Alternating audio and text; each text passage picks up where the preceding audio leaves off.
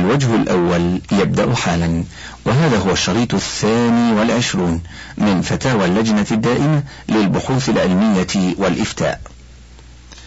سؤال ما موقف الشباب من الإسلام؟ وبماذا تنصح الشباب في الفترة الحرجة من حياتهم؟ جواب الحمد لله وحده والصلاة والسلام على رسوله وآله وصحبه وبعد. يجب على المسلم أن يعتصم بحبل الله وأن يتمسك بكتابه تعالى وسنة نبيه صلى الله عليه وسلم وأن يدعو إلى سبيل الله وألا يتعصب لما رآه إذا ظهر الصواب في غيره بل يتبع الحق حيثما كان فإن الحق أحق أن يتبع وبالجملة فليتخذ الرسول صلى الله عليه وسلم قدوة له في عمله وحسن خلقه وسمعته وفي دعوته لقوله تعالى لقد كان لكم في رسول الله أسوة حسنة الآية. وبالله التوفيق وصلى الله على نبينا محمد وآله وصحبه وسلم. سؤال ما الفرق بين الشريعة والطريقة؟ جواب الحمد لله وحده والصلاة والسلام على رسوله وآله وصحبه. وبعد الشريعة هي ما أنزل الله به كتبه وأرسل به رسله إلى الناس ليقوموا به على وجه التعبد به لله وابتغاء القربى إليه به وفق ما أمرتهم به رسلهم صلوات الله وسلامه عليهم أجمعين. والطريقة المعتبرة السائرة وفق هذا أي وفق منهاج الله الذي أنزله على خاتم رسله محمد صلى الله عليه وسلم بقوله وأن هذا صراطي مستقيما فاتبعوه ولا تتبعوا السبل فتفرق بكم عن سبيله ووفق قوله صلى الله عليه وسلم ستفترق أمتي على ثلاث وسبعين فرقة كلها في النار إلا واحدة. قيل من هي يا رسول الله؟ قال هي من كان على مثل ما أنا عليه وأصحابي فهي داخلة في الشريعة. أما الطريقة المخالفة لهذا كالطرق الصوفية بأنواعها كالتيجانية والنقشبندية والقادرية وغيرها فهي طرق مبتدعة لا يجوز إقرارها ولا السير فيها إلى الله سبحانه. وبالله التوفيق وصلى الله على نبينا محمد وآله وصحبه وسلم. سؤال قد اطلعت على حديث شريف أورده شيخ الإسلام محمد بن عبد الوهاب في كتابه مختصر سيرة الرسول صلى الله عليه وسلم وهو قوله صلى الله عليه وسلم ستفترق هذه الأمة على ثلاث وسبعين فرقة كلها في النار إلا واحدة. والسائل هنا يريد بيان هذه المسألة التي قال فيها الإمام محمد بن عبد الوهاب في كتابه آنف الذكر. فهذه المسألة من أجل المسائل فمن فهمها فهو الفقيه ومن عمل بها فهو المسلم. فنسأل الله الكريم المنان أن يتفضل علينا بفهمها والعمل بها. كما يود إجابته على الأسئلة التالية التي تدور حول الحديث المذكور وهي واحد ما هي الفرقة الناجية المشار إليها في الحديث؟ ومن هي؟ اثنان. وهل تدخل الفرق الأخرى غير أهل الحديث؟ كالشيعة والشافعية والحنفية والتيجانية وغيرها. في الاثنين والسبعين فرقة التي نص الرسول الكريم على أنها في النار؟ ثلاثة. وإذا كانت هذه الفرق في النار إلا واحدة فكيف تسمحون لهم بزيارة بيت الله الحرام؟ هل كان الإمام الكبير على خطأ؟ أم قد حدتم عن الحاج الجادة المستقيمة؟ جواب الحمد لله وحده والصلاة والسلام على رسوله وآله وصحبه وبعد. أولا ما ذكره الإمام الشيخ محمد بن عبد الوهاب رحمه الله في مختصر السيرة طرف من حديث صحيح مشهور رواه أصحاب السنن والمسانيد كأبي داود والنسائي والترمذي وغيرهم بألفاظ عدة منها افترقت اليهود على إحدى وسبعين فرقة كلها في النار إلا واحدة. وافترقت النصارى على اثنتين وسبعين فرقة. كلها في النار إلا واحدة. وستفترق هذه الأمة على ثلاث وسبعين فرقة. كلها في النار إلا واحدة. وفي رواية على ثلاث وسبعين ملة. وفي رواية قالوا يا رسول الله من الفرقة الناجية؟ قال من كان على مثل ما أنا عليه اليوم وأصحابي. وفي رواية قال هي الجماعة. يد الله على الجماعة. ثانيا الفرقة الناجية قد بينها رسول الله صلى الله عليه وسلم محمد في بعض روايات الحديث المتقدم بصفتها ومميزاتها في جوابه على سؤال أصحابه من الفرقة الناجية؟ حيث قال من كان على مثل ما أنا عليه اليوم وأصحابي. وفي رواية أخرى قال هي الجماعة يد الله على الجماعة. فوصفها بأنها هي التي تسير في عقيدتها وقولها وعملها وأخلاقها على ما كان عليه النبي محمد صلى الله عليه وسلم وما كان عليه الصحابة رضي الله عنهم.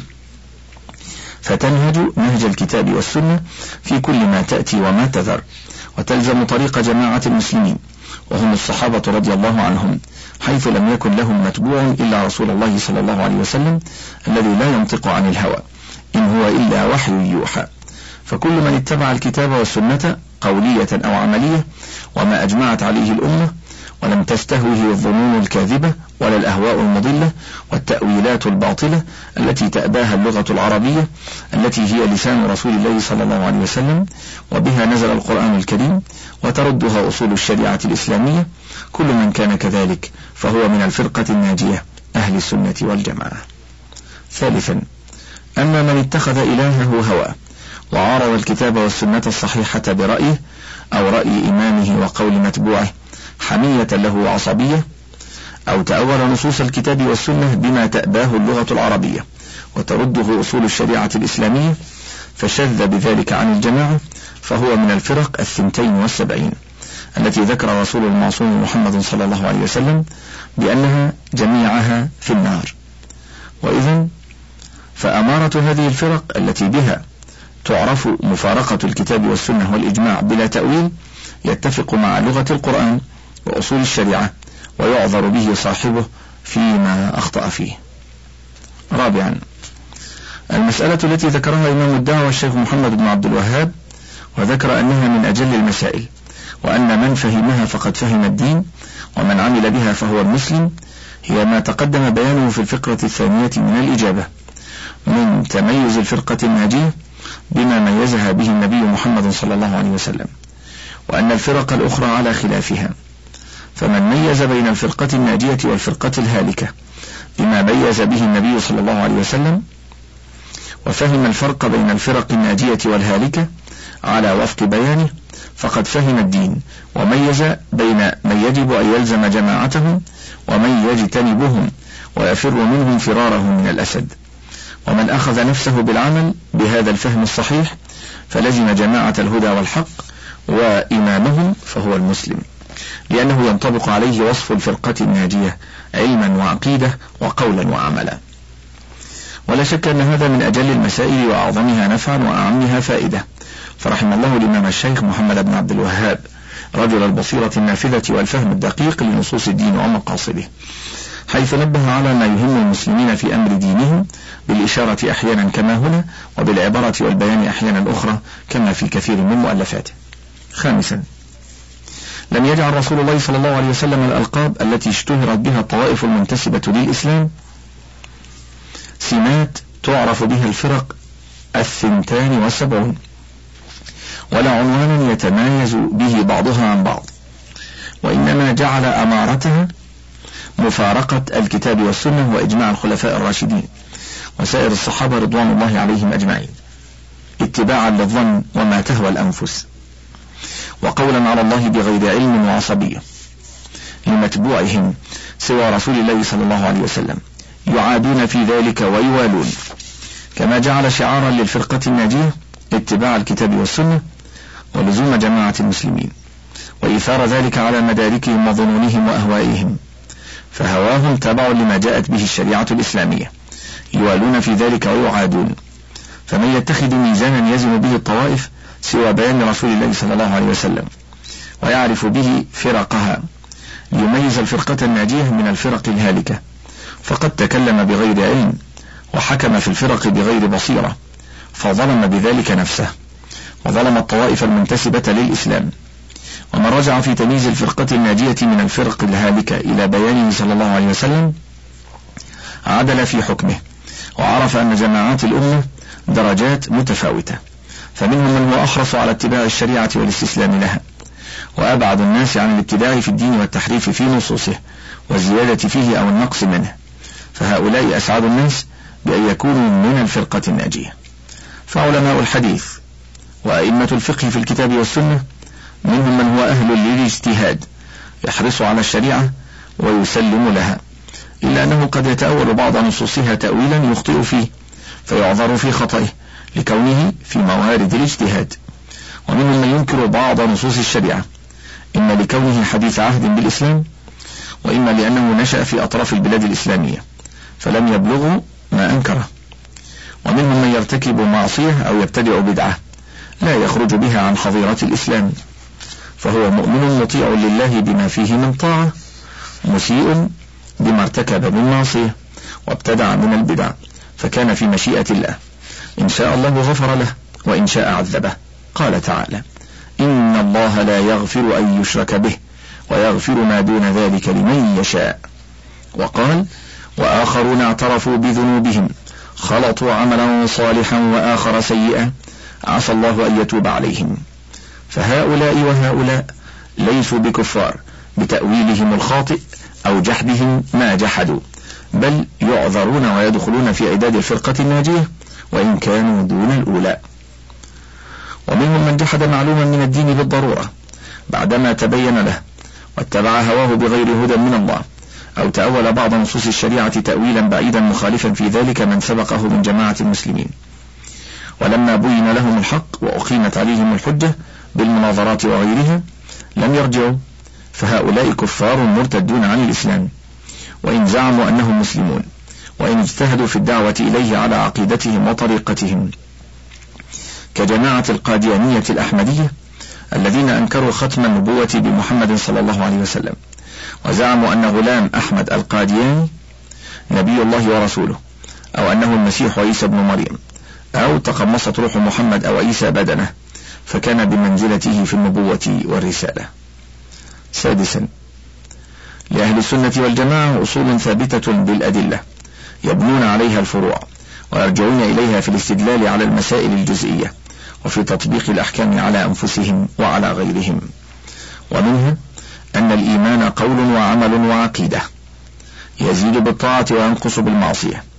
فكلما زاد المسلم في الطاعة زاد إيمانه وكلما فرط فيها أو ارتكب معصية بحيث لا ينتهي به ذلك إلى الكفر الصريح نقص إيمانه. فالإيمان عندهم درجات.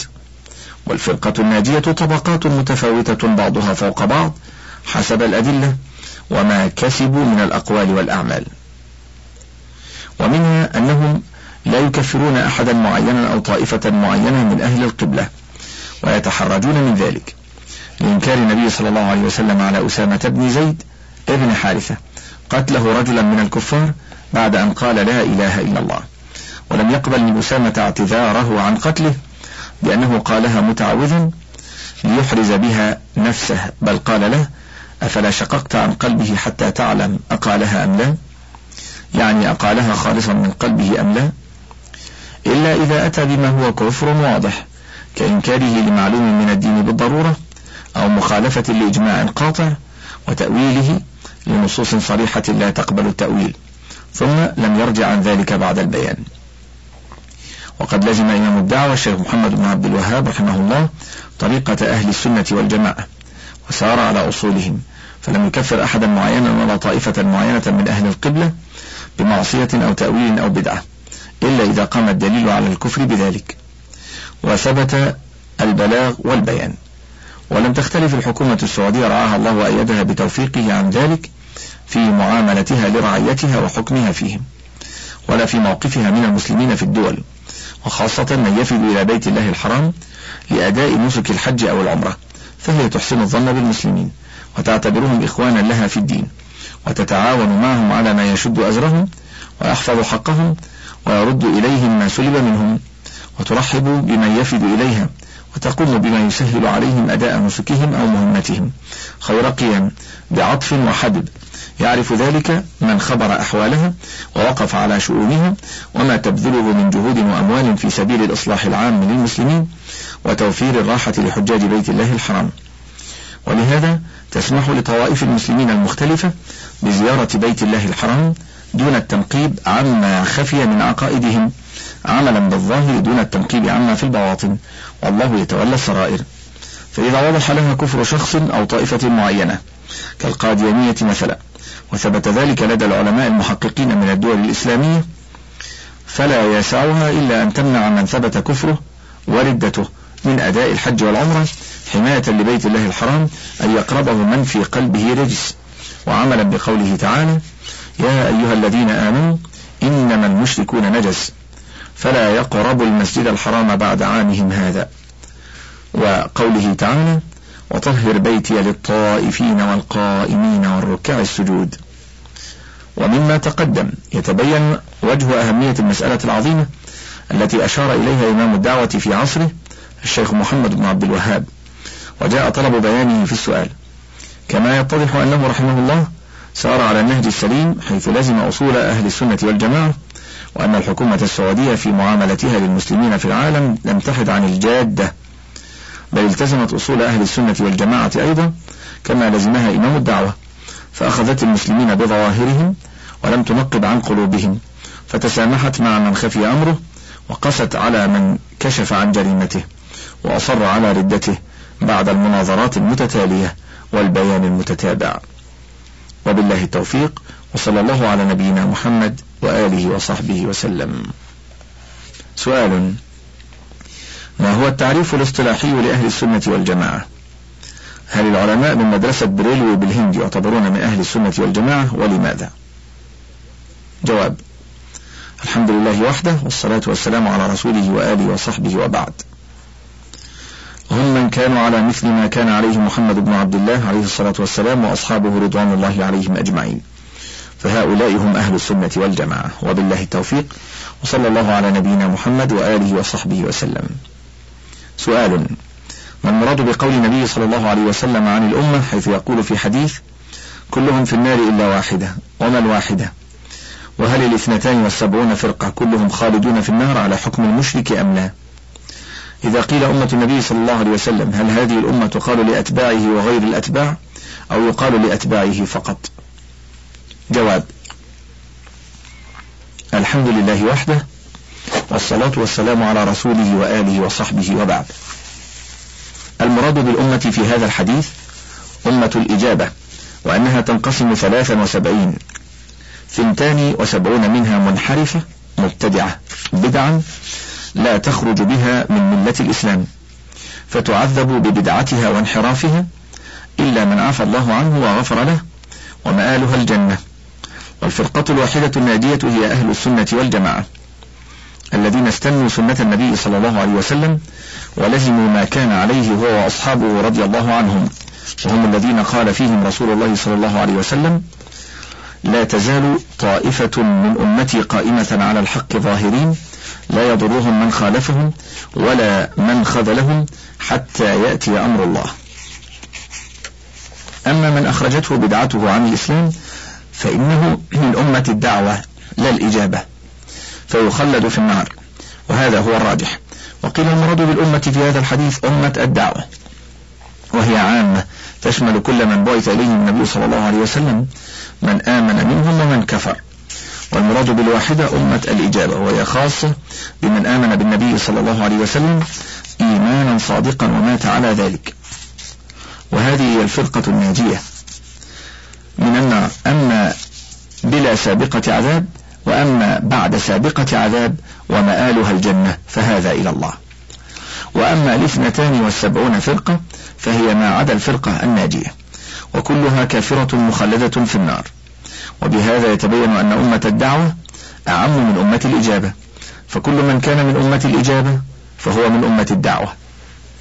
وليس كل من كان من أمة الدعوة من أمة الإجابة. وبالله التوفيق وصلى الله على نبينا محمد وآله وصحبه وسلم.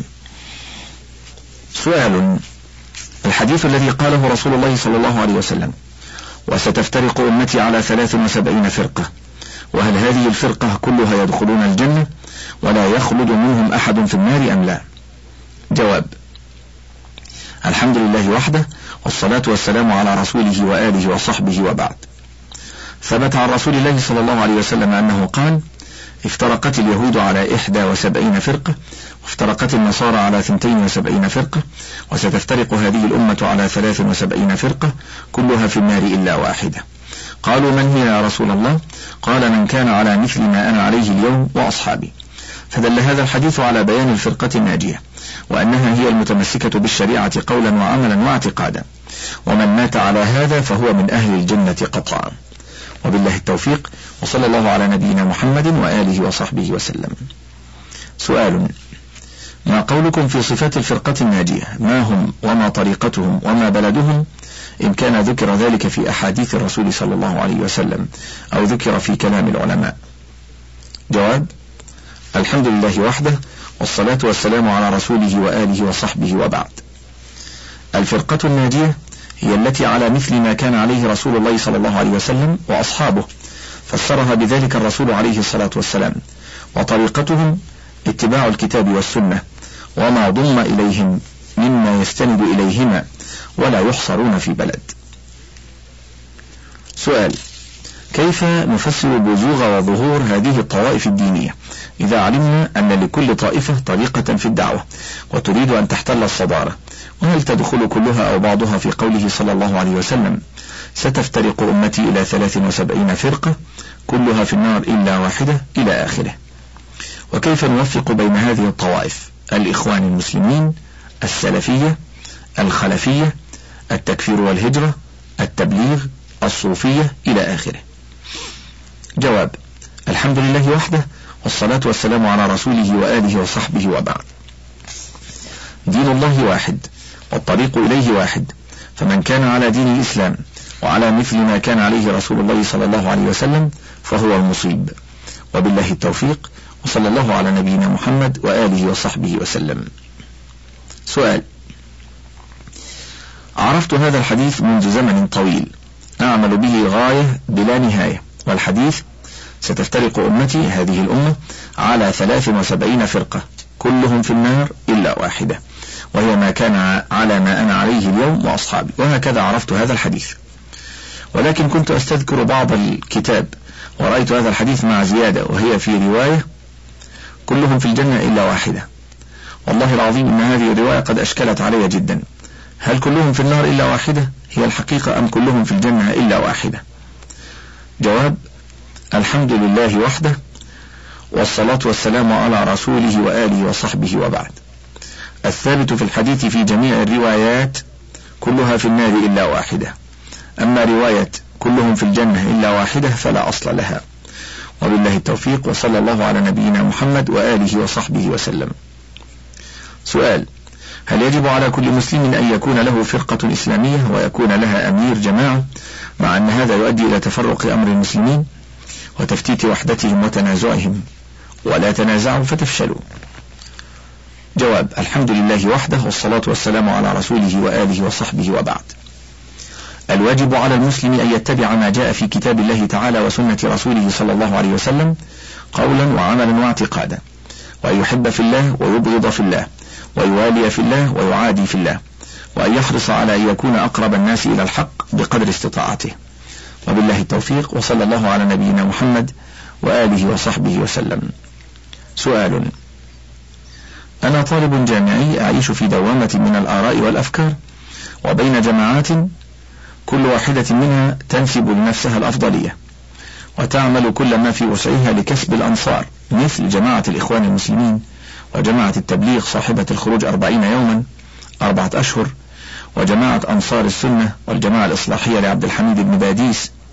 وعليه أرجو وأطلب منكم أن توجهونا إلى الطريق الصحيح الذي فيه سعادتنا وسلامة الإسلام من كل ما يجعله يتأثر بالتيارات الخارجية التي تنهش عظامنا ونحن لا ندري.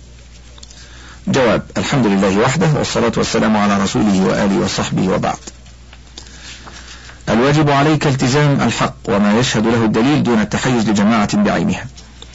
وأولى الجماعات بالتعاون معها من حافظ على العقيدة الصحيحة التي كان عليها أئمة السلف الصالح رضوان الله عليهم والالتزام بالعمل بكتاب الله وسنة رسوله صلى الله عليه وسلم ونبذي ما حدث من البدع والخرافات. وبالله التوفيق وصلى الله على نبينا محمد وآله وصحبه وسلم. سؤال. في العالم الإسلامي اليوم عدة فرق وطرق. الصوفية مثلا. هناك جماعة التبليغ الإخوان المسلمون السنيون الشيعة. فما هي الجماعة التي تطبق كتاب الله وسنة رسوله صلى الله عليه وسلم؟ الحمد لله وحده والصلاة والسلام على رسوله وآله وصحبه وبعد. أقرب الجماعات الإسلامية إلى الحق وأحرصها على تطبيقه أهل السنة. وهم أهل الحديث وجماعة أنصار السنة ثم الإخوان. وبالجملة فكل فرقة من هؤلاء فيها خطأ وصواب. فعليك بالتعاون معها فيما عندها من الصواب واجتناب ما وقعت فيه من أخطاء مع التناصح والتعاون على البر والتقوى. وبالله التوفيق وصلى الله على نبينا محمد وآله وصحبه وسلم. سؤال الجماعات والفرق الموجودة الآن أقصد بها جماعة الإخوان المسلمين وجماعة التبليغ وجماعة أنصار السنة المحمدية والجمعية الشرعية والسلفيين ومن يسمونهم التكفير والهجرة. وهذه كلها وغيرها قائمة بمصر. أسأل ما موقف المسلم منها؟ وهل ينطبق عليها حديث حذيفة رضي الله عنه؟ فاعتزل تلك الفرق كلها ولو أن تعض بأصل شجرة حتى يدركك الموت وأنت على ذلك. رواه الإمام مسلم في الصحيح. جواب الحمد لله وحده والصلاة والسلام على رسوله وآله وصحبه وبعد. كل من هذه الفرق فيها حق وباطل وخطأ وصواب وبعضها أقرب إلى الحق والصواب وأكثر خيرا وأعم نفعا من بعض.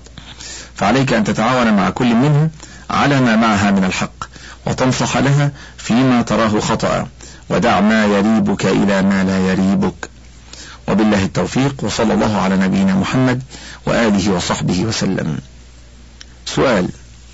في هذا الزمان عديد من الجماعات والتفريعات وكل منها يدعي الانضواء تحت الفرقة الناجية ولا ندري أيهما على حق فنتبعه. ونرجو من سيادتكم أن تدلونا على أفضل هذه الجماعات وأخيرها فنتبع الحق فيها مع إبراز الأدلة. جواب الحمد لله وحده والصلاة والسلام على رسوله وآله وصحبه وبعد.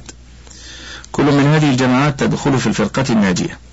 إلا من أتى منهم بمكفر يخرج عن أصل الإيمان. لكنهم تتفاوت درجاتهم قوة وضعفا بقدر إصابتهم للحق وعملهم به وخطئهم في فهم الأدلة والعمل. فأهداهم أسعدهم بالدليل فهما وعملا. فاعرف وجهات نظرهم وكن مع من اتبعهم للحق وألزمهم له. ولا تبخس الآخرين أخوتهم في الإسلام. فترد عليهم ما أصابوا فيه من الحق. بل اتبع الحق حيثما كان ولو ظهر على لسان من يخالفك في بعض المسائل. فالحق رائد المؤمن وقوة الدليل من الكتاب والسنة هي الفيصل بين الحق والباطل. وبالله التوفيق وصلى الله على نبينا محمد وآله وصحبه وسلم. سؤال أريد تفسيرا لكلمة السلف. ومن هم السلفيون؟ أريد نبذة مبسطة عن كتاب العقيدة الواسطية. أريد تفسيرا لأول سورة الكهف من الآية الأولى إلى الآية الخامسة. جواب الحمد لله وحده والصلاة والسلام على رسوله وآله وصحبه وبعد. السلف هم أهل السنة والجماعة المتبعون لمحمد صلى الله عليه وسلم. من الصحابة رضي الله عنهم ومن سار على نهجهم إلى يوم القيامة. ولما سئل صلى الله عليه وسلم عن الفرقة الناجية قال هم من كان على مثل ما أنا عليه اليوم وأصحابي. وأما الآيات الخمس الأول من سورة الكهف وهي الحمد لله الذي أنزل على عبده الكتاب ولم يجعل له عوجا قيما لينذر بأسا شديدا من لدنه ويبشر المؤمنين الذين يعملون الصالحات أن لهم أجرا حسنا ماكثين فيه أبدا وينذر الذين قالوا اتخذ الله ولدا ما لهم به من علم ولا لآبائهم. كبرت كلمة تخرج من أفواههم. إن يقولون إلا كذبا. فمعناها أن الله سبحانه أثنى على نفسه بأنه الأحد الصمد الذي لا شريك له في صفات جلاله وكماله ولا في ملكه ولا في التفضل بالنعم على خلقه حسية ومعنوية. التي من أجلها وأرفعها ابتعاثه رسوله محمدا صلى الله عليه وسلم إلى العالمين رحمة منه وفضلا. وإنزاله عليه القرآن كتابا قيما أي مستقيما ولم يجعل له عوجا فلا اختلاف فيه ولا تناقض ولا اضطراب بل يؤيد بعضه بعضا ويصدق بعضه بعضا يهدي به الله من اتبع هداه إلى سبل السلام وينذر به عقابه الشديد عاجلا وآجلا من حاد عن سبيله فعصى أمره وتعدى حدوده. ويبشر المؤمنين الذين يصفونه بصفات الكمال وينزهونه عن الشريك والصاحبة والولد ويعملون الأعمال الصالحة ويحفظون حدوده بأن لهم أجرا عظيما ونصرا عاجلا في الدنيا ونعيما أبديا في الآخرة ماكثين فيه أبدا لا يزولون عنه ولا يزول عنهم عطاء غير محدود. وينذر بأسه وشديد عذابه الذين انتقصوه بغيا وعدوانا.